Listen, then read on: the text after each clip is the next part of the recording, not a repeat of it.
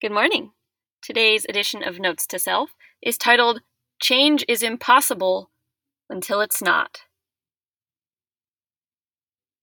I am not who I used to be, and I am not yet who I will become. Rifling through old free writing Google Docs and loose leaf notes, I realize I've been doing this same damn thing for a long, long time. Writing notes to myself of encouragement, of disparagement, of song lyrics from Josh Groban songs. I wrote, I am not who I used to be, and I am not yet who I will become in the summer of 2017.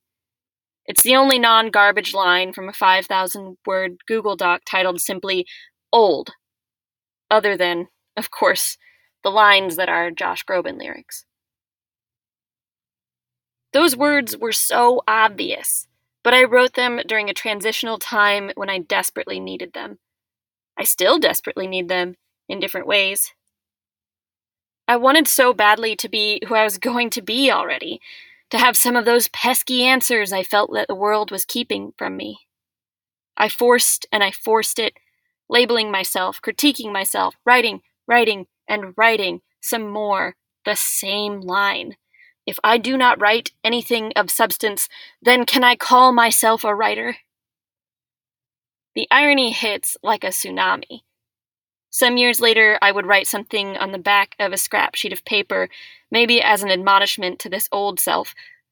You're so worried about starting, you don't realize you're already in the middle of it. 2017, those were the distracted days. I picked at the skin on my neck so deeply I had to slather Vaseline all over my jawline, like a petroleum based beard, to keep my fingers off of it. Just like that, I picked at the same idea until it was raw. The idea that I could never be a writer unless I was writing something good, and I was writing all the time.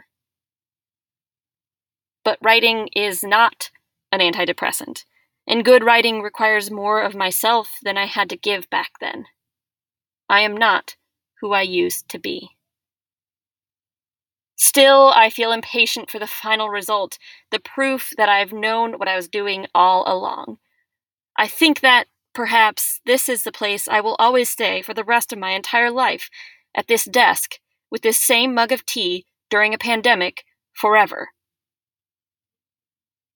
I am not yet who I will become. Today's next steps drink a glass of water, write that reminder on a sticky note somewhere you can see it, and remember nothing bad lasts forever, and nothing good lasts forever either. Thanks for listening. Have a lovely day.